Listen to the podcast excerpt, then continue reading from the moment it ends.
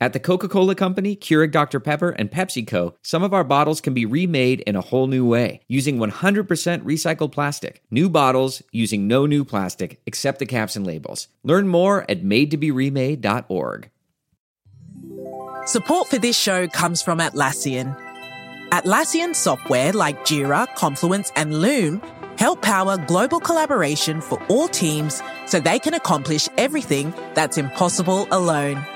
Because individually, we're great, but together, we're so much better. Learn how to unleash the potential of your team at Atlassian.com. That's A T L A S S I A N.com. Atlassian. Hey, it's Max. I'm one of the uh, producers on Stay Tuned, and I want to tell you quickly about another podcast that I think you should check out. It's called Slow Burn, and it is an eight part podcast miniseries from Slate and host Leon Neyfakh. It's all about how it felt, how it actually felt to live through Watergate. You probably uh, know the outlines of Watergate burglars arrested, Woodward and Bernstein do their thing, Nixon resigns, but there were actually two years of incredible stories in between, and that is what Slow Burn is all about. It also may just maybe make you think a little bit differently about what's going on in America right now. Go check it out. You can find Slow Burn in Apple Podcasts or wherever you are listening to this show, which starts right now. From Cafe and WNYC Studios, welcome to Stay Tuned. I'm Preet Bharara whose career is actually helped by speaking out. I mean, certainly a few actresses now might feel this is a bit of a, a, moment when to speak out, you know, actually behooves them. But most of the time, anyone I know who's ever spoken out, it certainly doesn't help their career. They don't go on to be promoted afterwards. It's not been something that was beneficial. That's my guest, Tina Brown. She's the former editor of Vanity Fair and The New Yorker and author of a new book called The Vanity Fair Diaries. I'm so glad we're talking to Tina Brown this week because she has been an unbelievable influence and presence in the world of journalism, particularly magazines, for a few decades now. She's not afraid to speak her mind. She's been a role model to so many people, men and women alike. And I think you'll find the conversation fascinating. So we're back to a traditional episode of Stay Tuned. Just me sitting in a tiny podcast studio which is what we've done for a long time. Having come off our first live podcast filmed at the Skirball Center at NYU with Hasan Minhaj. So, in this episode, you will not hear the roar of the crowd. My apologies. Okay, now it's time for your questions. Hi, this is Michael Steinberg from Delray Beach, Florida. Uh, a question about Deputy Attorney General Rod Rosenstein there's been talks about him recusing himself because of uh, him being a witness potentially to the Comey firing, and also there's been talks of Trump potentially wanting to fire him. Would it be a, a reasonable strategic move for him to recuse himself preemptively to stay out of the line of fire, but also to protect the investigation? And could he therefore appoint his own successor to the investigation? Thanks for advance and love the show. Uh, Michael, that's a great question. And there are various parts to your question. Let me see if I can take them one at a time. First, as for whether or not Rod Rosenstein, I think it's pronounced Rosenstein, should recuse himself or does he have a conflict of interest? You know, my thought has been for a while, and I think I said this before, it's reasonable to think that he might. He was involved in the drafting of what I think is widely understood to have been a pretextual memo on the reasons for Jim Comey being fired by the president, you know, provide some basis for why Trump should fire Comey. And in that memo that you may recall from back in May, he recited various transgressions that he said Comey had committed in connection with the investigation of Hillary Clinton. Now, everyone who's sentient in the world understands that that really wasn't the reason why Donald Trump fired Jim Comey. I don't think he minded at all how Hillary Clinton was treated. And in part, that's how he got to become the president of the United States himself. So, ordinarily, I think it's a normal question to raise of whether or not somebody who has been involved in something that might be within the purview of what is being investigated by the special counsel, namely whether or not the firing of Jim Comey constitutes obstruction of justice. If that's one of the things that Mueller's looking at, it's a reasonable question to ask. I've sort of asked around that question. The people who are in a position to complain about it, uh, meaning Democrats on the Hill, are not complaining about it because they like the fact that even though he wrote that memo that people didn't like, at the end of the day, Rod Rosenstein did the thing that lots of people wanted, and that is the appointment of a you know above board, well respected special counsel named Robert Mueller. And my guess is, and this is just a guess, that sort of Democratic leaders are more worried about who the next person might be, which goes to another part of your question, that if he were to recuse himself, is the next person going to be as committed to the neutrality and independence of the special counsel? You know, Rod Rosenstein testified in the last number of days, and he said things that probably were, music to the ears of people who want the investigation to go forward, Democrats and Republicans both. He said he had seen nothing to indicate that the Mueller investigation was tarnished and that he had seen no reason why Bob Mueller should be fired. Um, and he didn't have any intention of carrying out that order unless he saw something nefarious. So those are all things that suggest that Rod Rosenstein is going to be supportive of Mueller continuing his work. And if he recused himself, it's unclear what would happen next. I think another part of your question was whether or not he could, in a strategic move, recuse himself to prevent himself from being fired. I mean, I guess I guess so. In some ways, it's arguable that he maintains his job more easily by being in a position to be overseeing that investigation because his firing, while still involved, I think would cause bloody murder to be screamed. And I think the last part of your question is could he recuse himself and then appoint his successor? That's not my understanding of how it works. He's the number two person in the Justice Department, the Deputy Attorney General. If he were to recuse himself in the same way that Jeff Sessions, who is the number one person in the Justice Department, recused himself, the responsibility fell to the number two person in the Justice Department. That was Rod Rosenstein. If he were to recuse himself from a particular matter, my, my belief would be responsibility for overseeing the special counsel would fall to the number three person in the Justice Department, Rachel Brand. I have no reason to think that Rachel Brand is anything other than you know full of integrity, but I think probably the folks who want the Mueller investigation to continue unmolested like the devil they know versus the devil they don't know. Our next question comes from Twitter user the bad bad Lauren. That's two bads. That's a lot of bads. This person also had a question about the Mueller investigation. Hey, Preet, what do you make of the claim that Mueller obtained Trump transition emails illegally? My sense of things from the, the information that I have is that it's not a very legally meritorious argument. It is standard operating procedure and practice for investigators to obtain from third parties, including uh, people who host email servers, people who have bank records, people who have phone records, to get that information from third parties. And that's what they did here. It's also my understanding that the information that was obtained by the special counsel team was obtained during the time that the president had not yet been sworn in. So it was a transition period, and they were obtained from the GSA, the, the General Services Administration, that was hosting the servers for the transition. And from what I've read, it was made clear that there was no expectation of privacy in those emails. I've also heard that one of the arguments being made by some of the Trump lawyers is that there was executive privilege that might attach to these emails. Executive privilege is something that's much fought about and you know not that well understood, and the parameters are not fully clear based on what court rulings have been. But one thing that is clear is you actually have to be the executive before you can assert executive privilege. And by definition, if you're in the transition, you're not yet the executive. So I think that argument falls flat as well. So look, I think it's the case as I experienced many, many times during my time as the United States attorney and that other prosecutors have experienced. People don't like to have their information given to authorities. People don't like investigations.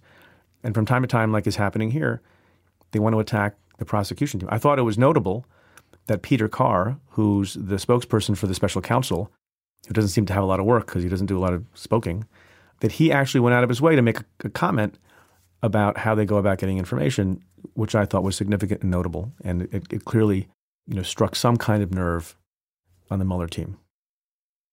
We had a few questions about Trump's judicial nominees this week. Uh, you may have seen a viral video of one Matthew Peterson who struggled with some basic legal questions put to him by a Republican senator on the committee, John Kennedy.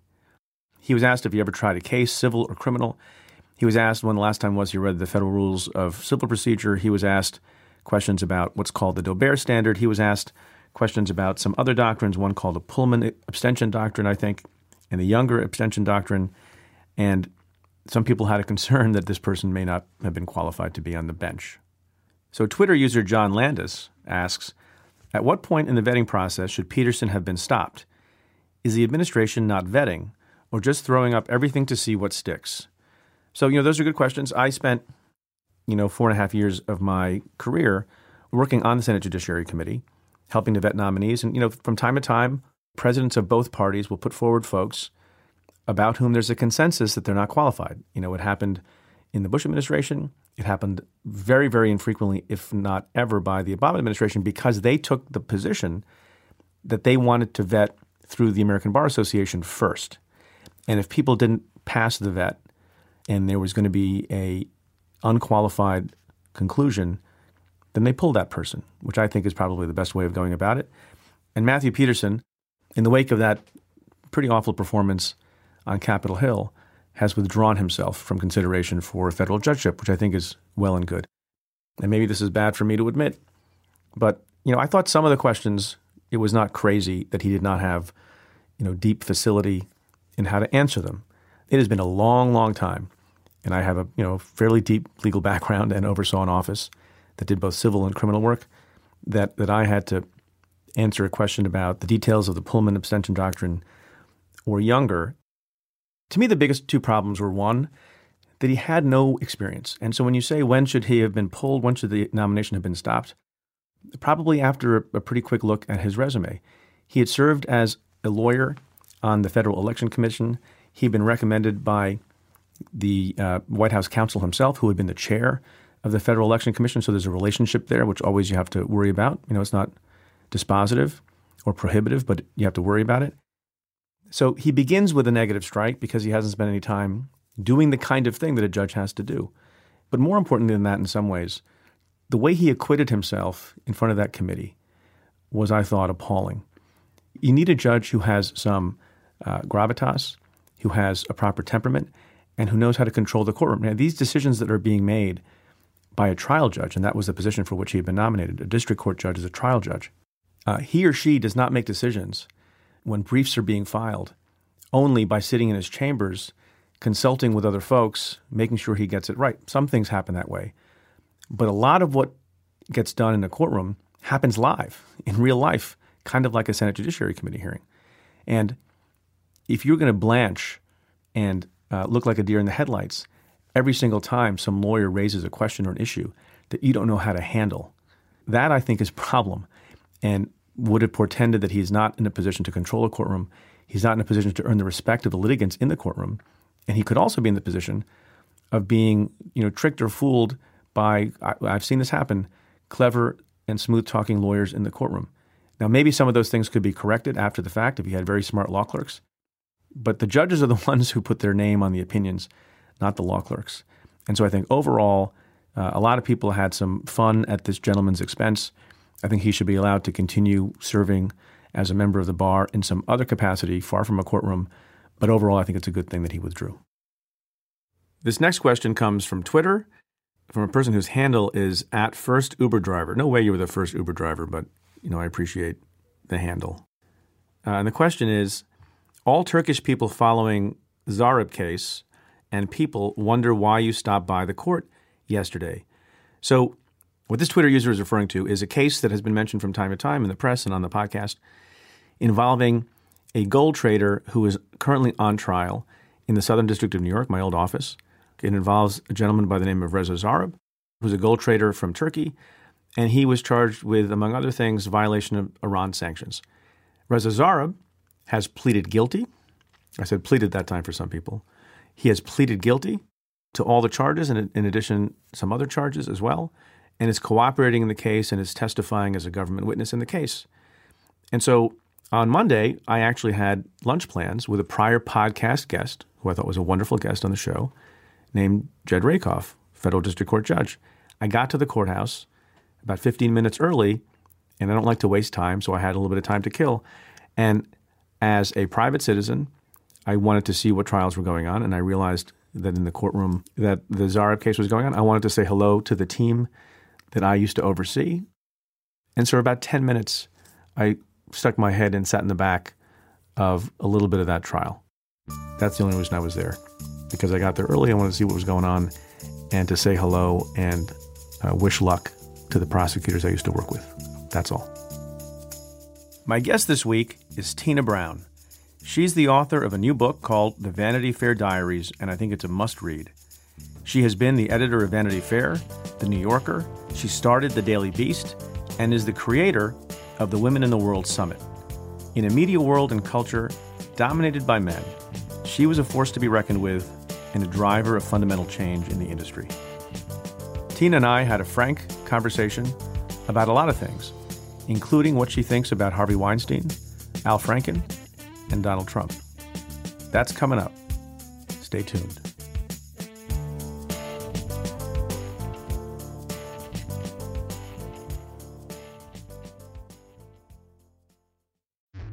Support for Stay Tuned comes from Mint Mobile. If there's one thing that all former U.S. attorneys for the Southern District of New York have in common, it's that we love a good sauce. It's even rumored, although I can't fact check this, that Ogden Hoffman, who served in the position from 1841 to 1845, never ate a meal dry. Now you're probably asking, what does sauce have to do with my cell phone bill? It's because Mint Mobile's secret sauce is that they sell all of their wireless services online. They cut out the cost of retail stores and pass those sweet savings directly to you. For a limited time, their premium wireless plans are just $15 a month when you purchase a three month plan. To get the new customer offer and your new three month unlimited wireless plan for just 15 bucks a month, you can go to mintmobile.com slash preet. That's mintmobile.com slash preet. Cut your wireless bill to 15 bucks a month at mintmobile.com slash preet. $45 upfront payment required, equivalent to $15 a month. New customers on first three month plan only. Speed slower above 40 gigabytes on an unlimited plan. Additional taxes, fees, and restrictions apply. See Mint Mobile for details. At the Coca Cola Company, Keurig Dr. Pepper, and PepsiCo, our bottles might still look the same, but some of them can be remade in a whole new way using 100% recycled plastic. New bottles made using no new plastic except the caps and labels. You'll be seeing more of these new bottles in more places, and that's thanks to you, because when we get more bottles back, we can use less new plastic. Learn how our bottles are made to be remade at madetoberemade.org. Tina Brown, welcome to Stay Tuned. Thank you, Preet. Wonderful to be here. So I had been thinking, how do I introduce you? And you know, we have a limited amount of time. And if I introduced you with all the titles you had in the past, it would take the whole 45 minutes. How do you introduce yourself? I say Tina Brown, editor, writer. Okay, so editor, writer. let's start with that. Would you like more? There's nothing more satisfying than having written a good page and the sort of tremendous joy of having finished it. On the other hand, there's nothing more sheer rip snorting fun than putting out a magazine. I'm not sure what rip snorting means. You don't we don't have to, we don't have to translate that. Um, I also am an immigrant. I just want to stick on this as writing. edi- You know, I'm writing a book, as as you may know, as we were talking about before we went on air. It's really hard. do you have do you have advice that you want to share with? I'm sure a lot of our listeners. How am I supposed to get this thing done? Well, at, at, at, I used to talk about getting from right is something that we called a vomit draft. Okay, and I got that wonderful A vomit term, draft. A vomit draft. I got that term from the great writer Alex Shoumatoff, who used to talk about his vomit draft, and I came to understand what he meant. You've got to get something on that intimidating piece of empty paper. You have to get something down. However you get it down, it doesn't much matter, and however bad or chaotic it is, it also doesn't matter. But once you've got something there to work with, that is the beginning of writing something. And I always try to get people to do that. And if they can't, I say, do it as, a, as an email to me. Just write me a long, garrulous email, you know, uh, or keep a diary, any of these things, as long as you get it down. Once you've got that down, then you can start to shape. I really recommend it. Uh, but have you always written that way, or have you? I don't always observe that. I mean, Right. the killer is when I start to kind of write the same paragraph 10 times and disobey that juncture, which is to say, I'm going to get this paragraph right instead of getting down the whole very quickly. I really think if it's possible to get down the whole in some bad, you know, chaotic way, it's it's the best way to get it done quickly. So you've written a book called The Vanity Fair Diaries, which chronicles your time as the editor in chief of Vanity Fair from 1983 to 1992. And so what's funny about that, given what we were just talking about, this is a revision of kind of a vomit draft. Mm-hmm. I mean, is that what a diary is? Absolutely. Yeah. The diary is the ultimate vomit draft. And um, it was really fun, though, going through the vomit draft and extracting. If people are listening to the show, you should put down food and drink until we're done.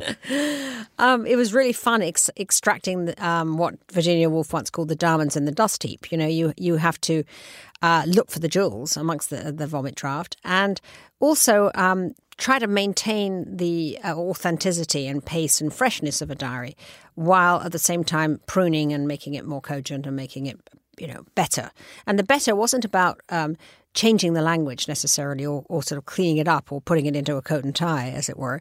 But it was just simply about often explaining or, or, or, sort of illuminating or, you know, in a diary you're shorthanding all kinds of things. And you sometimes, I sometimes would have to fill it out or contextualize or make it explicable. And just cut out the boring bits, you know, it was all about cutting out the boring bits. Do you, do you keep the diary for yourself or for some other purpose? I was purely for, myself. Keeping yeah. my diary was about explaining what I was doing to myself, what I was thinking to myself. It was about unloading. I mean, I came to America in 1984, and my, my husband was working in the uh, Washington. My parents were living overseas, and I didn't really have that many friends when I arrived here. So it was also about talking. It would be. It might have been that if my mother had been there or my best friend had been there, I would have called them you know, and, and, and talked. But this was pre-digital too, so there wasn't. I wasn't going to waste the evening doing emails. So having gone out and watched a bit of cable TV, there really it was about either reading or, or writing my diary, and I ended up wanting terribly to unload my new, fresh impressions of of the new of America. You know, I just arrived. Did you share any of the diaries along the way with? No, folks? I never shared my diary with anyone and uh, it was never supposed to be read by anybody. I mean, diaries are supposed to be. Well, now it's in a book. It's nicely bound, and you can purchase. I never thought I would Amazon. do that. I thought it might serve as the basis for something, but you know, when I went back to, to when I when I thought about doing a memoir, I found writing the whole idea of memoir just so deadening somehow. Yeah. Um, I know you're about to write one, but uh, it's not a memoir. But it's no, it's not a memoir. I'm not sure what it is yet. The whole thing of like you know, sort of ferreting through your papers and yeah. and sort of reading old uh, you know, missives and memos and things, I began to find myself very kind of weighted down by the whole thing and feeling half dead doing it, you know? And so the diaries, I thought, I'm going to go and look at these diaries from the 80s. Maybe there'll be something from Vanity Fair that I could do, you know, that I could start with. It was really about how do I start my book. So I started reading these diaries thinking this is a place to start, and then I can always flash back or forward. But as soon as I started really reading them, I realized that there was so much good stuff in them, frankly, that, that um, to make it into a book would mean I would have to then take out take out what was there and sort of thematize it, right. or just use bits and pieces. And I felt there was really enough great stuff that I wanted to see it appearing as it was written. One thing that struck me even before I opened up the book, you have blurbs, the obligatory mm. blurbs from famous important people in the back, and I was struck by uh, what Meryl Streep wrote on the book jacket. Uh, and she refers to you in the following way. She says, "A cultural catalyst. She makes things happen." Thank God she wrote it all down. Did you think of your role as more of a cultural catalyst or a cultural analyst? Well, I actually did see myself as a catalyst because I think that editing, producing, they're very similar. Um, and I saw, I think that editing a magazine, not, not, not necessarily a literary magazine or a newspaper, but a glossy magazine particularly, is about pulling together numerous elements and creating a zeitgeist really with what you're publishing. And so I suppose I did enjoy the ability to make things happen with a magazine, to put things into the into the uh, into the conversation, and I still enjoy doing that very much. I mean, uh, Women in the World Summit, which is what I'm doing now. I looked at the agenda just the other day for our last April summit, and honestly, it could have been today. You know, it was it, we yeah. had we opened with an incredible sexual harassment conversation. You know, way before all of this, which was about how HR is not your friend, how to get, you know, how how to how how to actually you know beat HR when you're trying to get compensation. Uh, what happens to your career when you do? We had a firefighter who was harassed. We had Gretchen Carlson. We had all of these people who are now on the agenda. So you know, I've always felt desire to get these conversations going and to try to be ahead of them rather than just follow them. Let's go back to the 80s for a second, which you write about in the book. How is life different in America? How is culture different with respect to men and women and women's equality or lack of equality with men? I think still sort of hugely different. I mean, both very different and very similar. I was struck when I was watching some of the 60, the, the, the footage that um, CBS took of me. At, uh, uh they, they, used some old footage from, from the 60 Minutes thing they'd done in uh, the end of the 80s with me. And I'm shown presenting the magazine to the management, and it's me and all of these men. Right. And at the time, I never really thought there was anything strange about that. You know, I didn't, I didn't talk about it. I didn't say, "Oh my God!" I went upstairs to promote the, you know, to present the magazine, right. and it's all men, all men of fifty-five sitting around a table it actually looks like Trump's cabinet now, right? it really did. They're a bit older than 55. Yeah, exactly. But I, I would be struck by that now. I mean, so that that that is that is definitely very different. You're struck by that now because it is hopefully more rare. Well, I don't know that it's that rare. As I say, Trump's cabinet looks like that now, but I certainly would be. I think we're much more sensitized to at least be aware about it and think there's something wrong with this picture. Do you think it makes a difference that there is a, a woman boss at the head of a magazine or an institution or a bank or a country with respect to how women are treated in that environment? It seems like an obvious yes, but I, well, I want to know your no, thoughts. It's not obvious if it's just the woman and the no one else. I mean, it's funny in Germany now. Uh, I was reading, you know, women think you can either be a chancellor or a, or a housekeeper, you know, because there really isn't anybody in between. It's not like so. Uh, I think not all women at the helm have meant that it makes a huge difference to having women in the company. I do actually think, though, that having many more women in management does hugely affect the way women are treated in a company. Yes, because I think there are many more voices who are raising dissent about the way women, the women are treated. It, there, it isn't uh, an accident that there were like 10 men on the Weinstein Company board. Right. You know, I mean, there really weren't any women saying, wait a minute, why are we paying off these? It's not just about, you know, is it okay to renew his con- Harvey Weinstein's contract? It's it's about like, why is he paying off all these women? It's got to stop. I'm going to have a few more questions about Harvey Yeah. Weinstein in a minute. But when you were the he- when you were the head of a magazine or any institution, and you said a minute ago that you didn't necessarily think that much of the fact that all these folks were men, but were you conscious of being a woman in that job and, and what you were projecting about the culture of the place to both men and women at the institution, or did you not pay that any mind?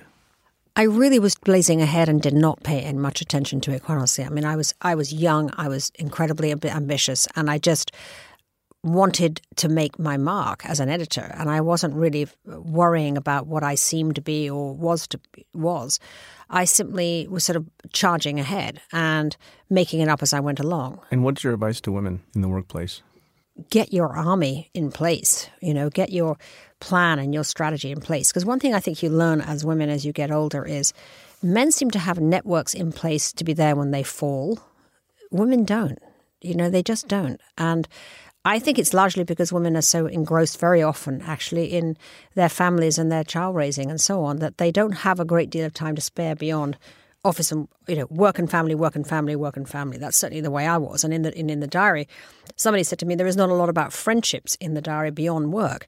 My work was my family, and my family became my work. You know, uh, except of course my real family, which Right. was my other great passion in life. So I had these two passions: my work and my work family, and my real family. In between that, there really wasn't any time for anything else. Is that is that the best dynamic? I mean, people talk about work life balance. We used to talk about it in the I don't think work life balance is at all possible if you're trying to be successful. I mean, I think that actually.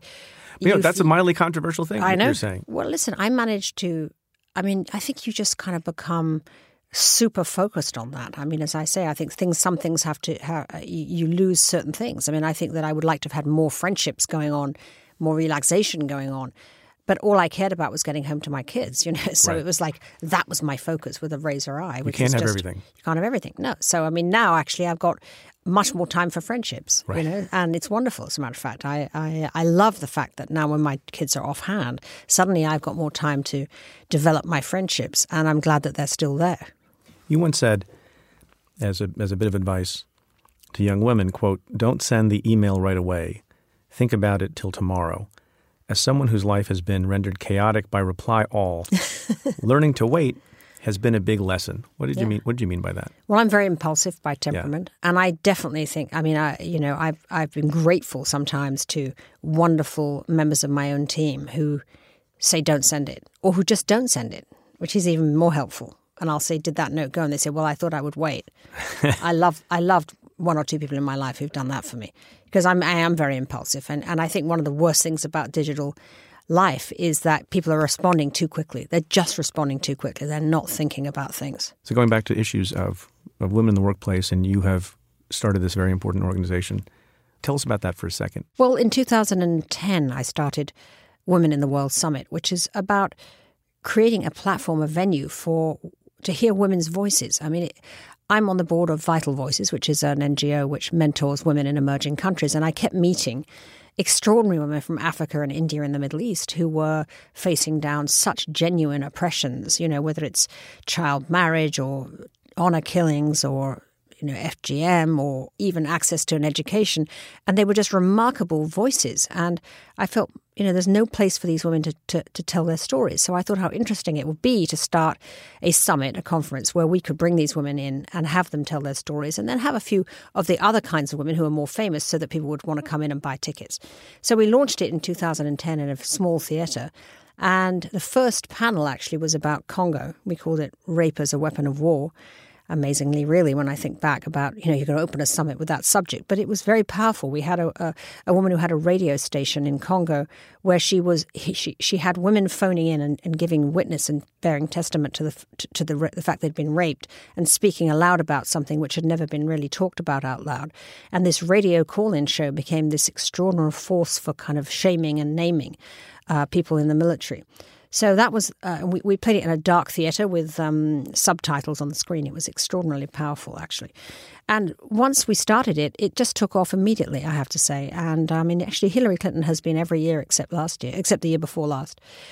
And uh, we moved into a big theatre in Lincoln Center. You know, to uh, now has two thousand five hundred people every day for three days. We've done it in India, London, Toronto. Uh, it's become quite a sort of global platform and I think really has been um, at the forefront of many of the issues that are now happening now. But the interesting thing is that, you know, I started it because I thought women needed here, needed to be aroused, as it were, by a kind of global women's movement that I could see happening beyond our shores. And I felt at that time the women's movement here was very torpid, actually. And now it's like the whole finger has come around, you know, since the Women's March uh, this year. We've seen an explosion of American women's feminism, right? American voices, which really had sort of gone a lot to sleep over the last few years. Why do you think it had gone to sleep? I mean, obviously, there were some great women's voices out there. There was feminism happening, but it didn't feel urgent. You know, it didn't. The younger generation, in particular, thought it was kind of their mum's issue. You know, and but is that? Is you think that's because those particular people with those particular political points of view thought they had a hospitable president? I think they thought they had a hospitable president. I think they thought that there was, you know, movement, and there has been movement. Obviously, I think they thought that, you know, they were they were working towards getting a woman president. I think they thought that, you know, women were gradually going onto boards, but it was glacial, is the truth. I mean, the fact is, it has been glacial the movement, and in fact, there really hasn't been a great deal of movement. There's been opportunity, and there have been women who are CEOs of, you know, major companies and so on, but it's still very small, and there's a sense of being stalled. And actually, only three or four years ago, I was actually thinking of writing a book called Stalled because I felt that, you know, having done Women in the World as long as I had, that I kept hearing these same stories. It's like it's not actually changing. That's why the women from overseas were so exhilarating to hear because they felt like felt like they were just breaking through giant problems, and we needed to think about doing the same thing here. How much of a difference would it have made if a woman had been elected president? Well, I think it would have been different in America because I do think that actually, if Hillary were president, she would be laser focused on many of these issues that women do care about. You know, when she was Secretary of State, she had a Secretary uh, of State for Women in, in, in, in Melanne Verveer, you know, and, and, and, there was a tremendous uh, effort to bring women into all aspects of foreign policy. So I, I do think it would have made a big difference. But the tragedy, in a sense, for Hillary was it, it her loss is what galvanized right. women. I mean, young women were not as galvanized by Hillary when she was running as they are now she's lost. Do you think Al Franken should resign? I think he resigned too fast. I, I, I don't know enough. You know, this is the problem right now. Is that's a little bit controversial what you're saying in some quarters. Yeah, I know. I mean, I, am very concerned about due process. Actually, I'm very concerned about that. I want to know precisely everything that he's supposed to have done while he's been a senator. Uh, and I, I think it was too hasty. You know, it may well be that he should resign, but I'd like to have known much more about what it is he's supposed to have done. Are you then? Are you critical of the, the several dozen Democratic senators who asked him to resign? In this atmosphere, I can't really be critical because I think there is such a sense, rightly so, uh, of outrage. Uh, the rage of women right now is a, a, righteous thing. You know, there's no doubt about it. And I believe that that righteous rage is not just about sexual harassment. Not that there's a just in it. You know, some of it has been so bad. What is it? What else is it, is it about? It's about this question that I mentioned about feeling so stalled, so kind of marginalized, so constantly promised something that isn't gonna isn't happening in terms of representation, in, in terms of being at the table, in terms of women's uh, dignity and and place in the in, in the world being properly observed. It is just tremendously uh, women are very angry and they feel disgusted that we have in the White House uh, someone who so clearly disrespects women, um, whose cabinet has such a small representation of women. It's just that it's just token women almost, you know, except for just two or three. There is a real anger about that, I think rightly so. So, I, you know, it's very difficult to criticize anyone right now for feeling angry and perhaps acting in, at times, impetuous ways. Do you think that the president should resign based on the allegations made against him? I don't think that Trump should resign on this now because I think as he was elected president, when the electorate knew, that was the time for the referendum on that. I'd like him to resign for other reasons. For every reason, actually. if you were a reporter in the field, how would you be covering these issues differently from how they're being covered now? Or would you not? It's focus that's the issue right now, is how to focus on, on the issues. I mean, I'm always interested in feeling right now that, that there's so much coming at us with Trump. How do you stay focused on the really important things? Because he's brilliant at just sort of throwing drama at us every day. So, what would you pick? Uh, I mean, I, I, I want to know what is happening. I, I'd like to I'd like to focus now actually on how women are being treated by this presidency, not in terms of sexual harassment, but in terms of funding and reproductive rights and and uh, uh, you know justice, which I think is you know getting completely not talked about anymore. We were talking about justice reform, and I don't know whatever happened to that. Maybe you could tell us. Well, that, I think we we have been talking about it some, but I but I agree with you. There's it seems like that, that it's very difficult to spend more than half a day talking about something that someone might think is an injustice or a derogation of an American institution or a violation of an important and valued norm in democratic society because there's another outrage mm-hmm. in the next six hour period. Yeah, I mean, outrage fatigue is one of the issues. I want to ask you about a couple of other people. Do you think that Charlie Rose, who I know and I know you know, should have been forced out for good based on the allegations against him? Well, I was taken aback, frankly, about Charlie Rose when I uh, saw the uh, allegations about taking the young interns up to Bellport. And what I'm very surprised about, frankly, though, is that the network doesn't sit him down and say, look, if you keep on taking young interns up to your house and parade around in a bathrobe, we're not going to distribute your show anymore. You mean before? Before, yeah. you know. So I don't understand why it got to be what it became for so long. There's and a lot of enabling, you think? A lot of enabling, I think. And I think it's unfair, by the way, to criticize the producer who worked for him about that. That is about the people who are the money. That's about the people who are the distributors. That's about people who have the power to say, we will drop your show. Uh, only those people can say to someone like Charlie Rose of his kind of magnitude, you know, this is this has somehow got out of control and, and it's got to stop. So that is what really sort of puzzles me. And having had that come out now, I don't really see how he could certainly be restored to that network. I'm not sure whether it means that someone should lose their entire career. I mean, I think that is uh, the question now: is what is the appropriate punishment, if you like, for having overstepped uh, in, in a in a really egregious way? When you were the head of, you know, one of the 300 magazines that you were the head of at one point, did you ever, ever have to deal with the situation where there was misbehavior on the part of a senior male with a female? Did you have a view about how that should be dealt with? It really didn't. It, it wasn't something that I really. Uh, I mean, it was just such a different time, you know, that it wasn't something that was that was coming up to me. I mean, at Vanity Fair, it was mostly women and and gay men. Um, and but you're not saying it wasn't happening. You're just saying at the time there was less reporting of these yeah. things. So I want to ask you about Harvey Weinstein. Uh, you worked with him. Mm-hmm he funded one of your magazines. I know you've been asked mm-hmm. this a mm-hmm. lot of times. And how do you feel about that and what he's been accused of with the benefit of hindsight? You know, I find it just so unsettling and upsetting. And he was so horrible to work with, period, that You found that to be true. Found absolutely. Right. He was he was he was dishonest in ways that were damaging to everybody. He he he was a liar. You know, he did you was, know that before you started of working course with him? Not. I mean, of course not. I mean, did he not have a reputation for being that way? He, look, when what he had the reputation for is being a rough, tough, uh, bombastic, you know, uh, salesman, vulgar, but had amazing taste, had amazing marketing flair. All of these things. Clearly, you don't go to work for somebody you think is a vile, lying, you know. So, of course not. Um, But at the same time, you know, one had no, I had no idea that this was stuff was happening. Of course not. But it was nonetheless his technique of bullying was very similar to what one his now sees in his uh, in the, all of these sexual revelations. You know, when when I first saw the tape or heard the tape of him and the Italian uh, girl that he'd, uh, you know, accused of molesting, and she was wearing a wire, right? And he's trying to get her to go into his hotel room. I found myself really upset by that because it was so much the tone of voice he would use to me when he was trying to bully, wheedle, aggress, hassle, make me feel bad about something. This was the tone of voice, the combination of the wheedle and the bully and the don't you know who I am? You've got to do this for me, and all of this stuff. It just brought it back to me in a way that I found, you know, made me somewhat sleepless for a few nights. When when Harvey Weinstein spoke to you in that way, um, obnoxious bullying, wheedling, did you think he spoke to everyone that way, men, men and women both, or do you think you were treated differently because you were a woman?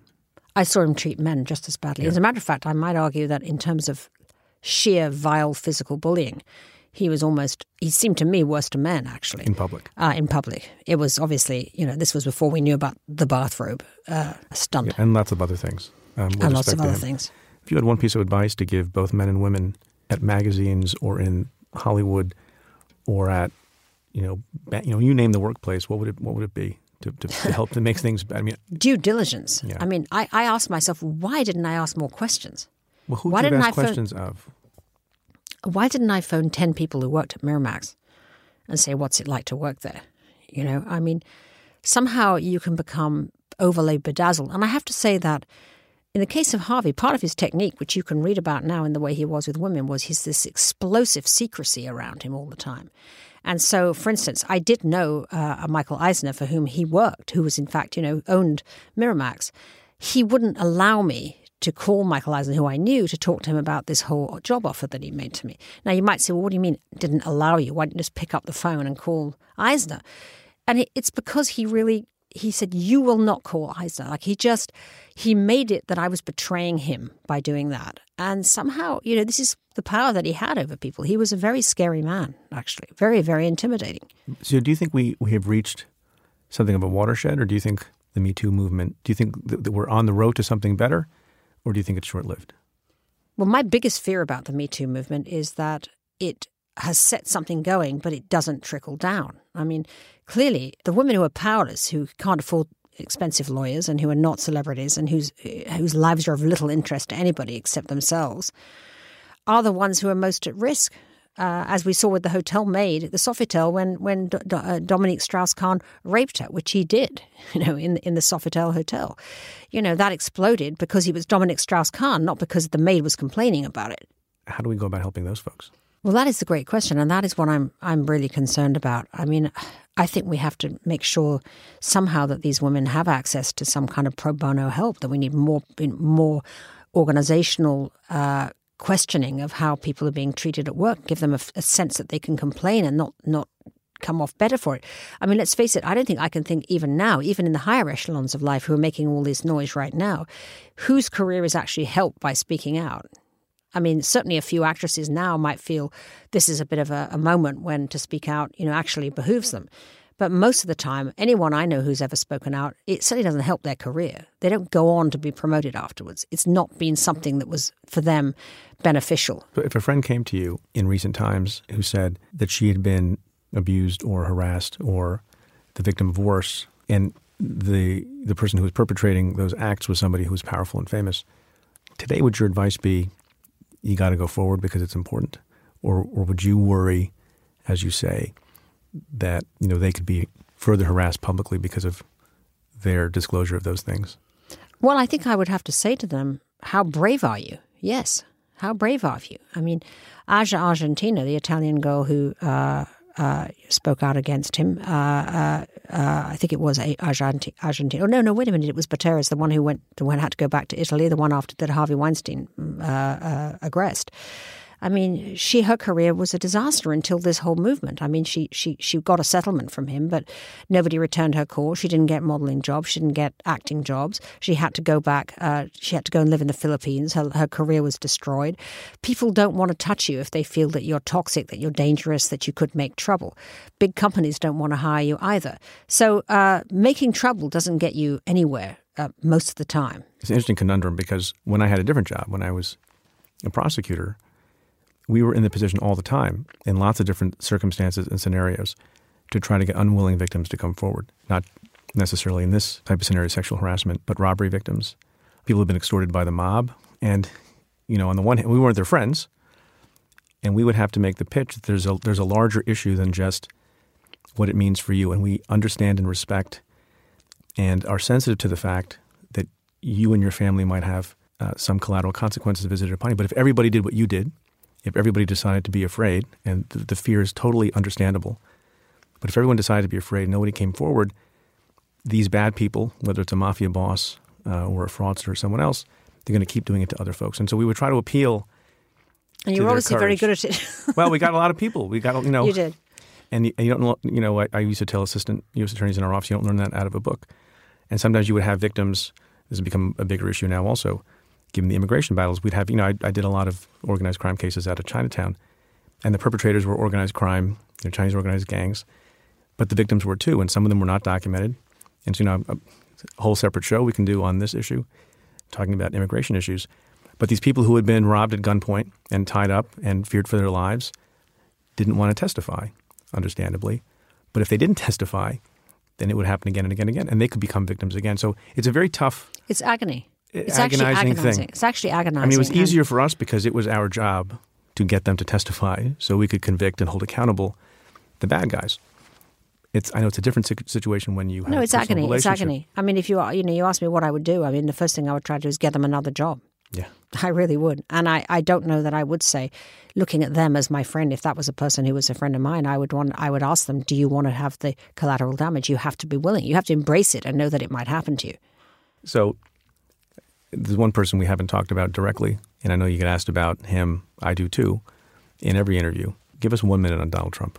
Well, my one minute on Donald Trump is that I think I got him right in the diaries, in the Vanity Fair diaries. I You mean, I did. meet him in 1987. I think that he's, I like him at first. I think that he's a bombastic, a bit like Harvey Weinstein, actually very similar. Bombastic. Yeah, bombastic, uh, but fresh, you know, uh, a rascal, all those kind of slightly friendly words that imply that somebody is an enjoyable con man, right? But then as the years go by, he gets less and less enjoyable. And by the end of the, the diaries, when he when he comes in, you know, I see him as a fraud, a malignant fraud, and one who is uh, As opposed to a benign fraud. as opposed to a benign fraud. Exactly. And that's kind of where I am with Donald Trump, that he has become a malignant fraud. Was there a moment when you think you realized that Donald Trump had gone from being a benign fraud to a malignant fraud? Well, I think it might have been the moment when Marie Brenner, who was reporting on him for our, our, our magazine, uh, saw Hitler's speeches on his desk Right. and wrote about that. And he was so outraged that he then poured a drink down her dress at, a, at an event. And that's when I realized that he was, the man was just, had become dark. And I think there is a darkness to Trump, actually. Do you think he became dark, or was he always that way? I think he's changed, actually. I have a feeling that he has changed. I think rage at not being, in his mind, considered. Um, it's really interesting in life how a sense of being uh, not considered by the people that you want to be considered by can turn you really malignant. It was kind of the same with Nixon, too. He always just felt angry that he wasn't given proper respect as he felt that he Even though he became the president. even though he became the president, it doesn't really matter. It doesn't really matter. He felt strongly that he didn't have the respect, that he didn't have the, uh, that he never really had the same, the, the kind of appropriate uh, level of, which could just simply be about megalomania, that nothing was able to assuage it. Certainly true with Trump. I sat behind Trump at that White, uh, White House correspondent dinner in which uh, President Obama absolutely brilliantly mocked him. The, the year Oh, I remember. Yes, I remember when he caught the year that he caught uh, Osama bin Laden the next day, Yes. and he was making fun of Trump so brilliant, and the whole room was laughing, and the whole liberal elite in Trump's mind and in his perception was laughing at him that night. And I sat behind him, and I saw his neck go from, you know, pale pink to beetroot. And he was not laughing. He, he was, was, not, not laughing. And he was beside himself. And I believe that that was a very key night for, for Trump. I think that he really conceived uh, an abiding hatred of all of those people who were laughing at him, and in particular President Obama, who carried it off with such elan. On that note, Tina Brown, thank you. It's thank been a you. pleasure and a privilege to have you on the show. Thank you so much, Preet. Thanks. So, this is the point in the program where every week I talk about something in the news that kind of struck me. And today I want to talk about an interesting anniversary. So, today, December 20th, marks the 100th anniversary of something called the Cheka, the founding of the Cheka, which is the notorious Soviet secret police force that people believe was responsible for mass executions during the Russian Civil War. This date is celebrated in modern Russia as Security Services Day. Now, the Cheka, whose 100th anniversary is being celebrated, is a precursor to the KGB and what now exists and is called the FSB. The FSB is one of the premier domestic Russian intelligence agencies. And what's interesting about that celebration and that anniversary is that even in a country like Russia, that, how shall we say it, frowns upon protest and demonstration, sometimes a little protest can happen. And that's what happened today when a member of the band Pussy Riot, Maria Alyokhina, I don't know if I'm pronouncing that correctly, decided to engage in a little protest of her own. And the reason I know about that protest is because one of our prior guests on the show, the estimable Ben Wittes, tweeted about it. Here's his tweet. And no, Ben is not paying me to keep plugging him and his podcast.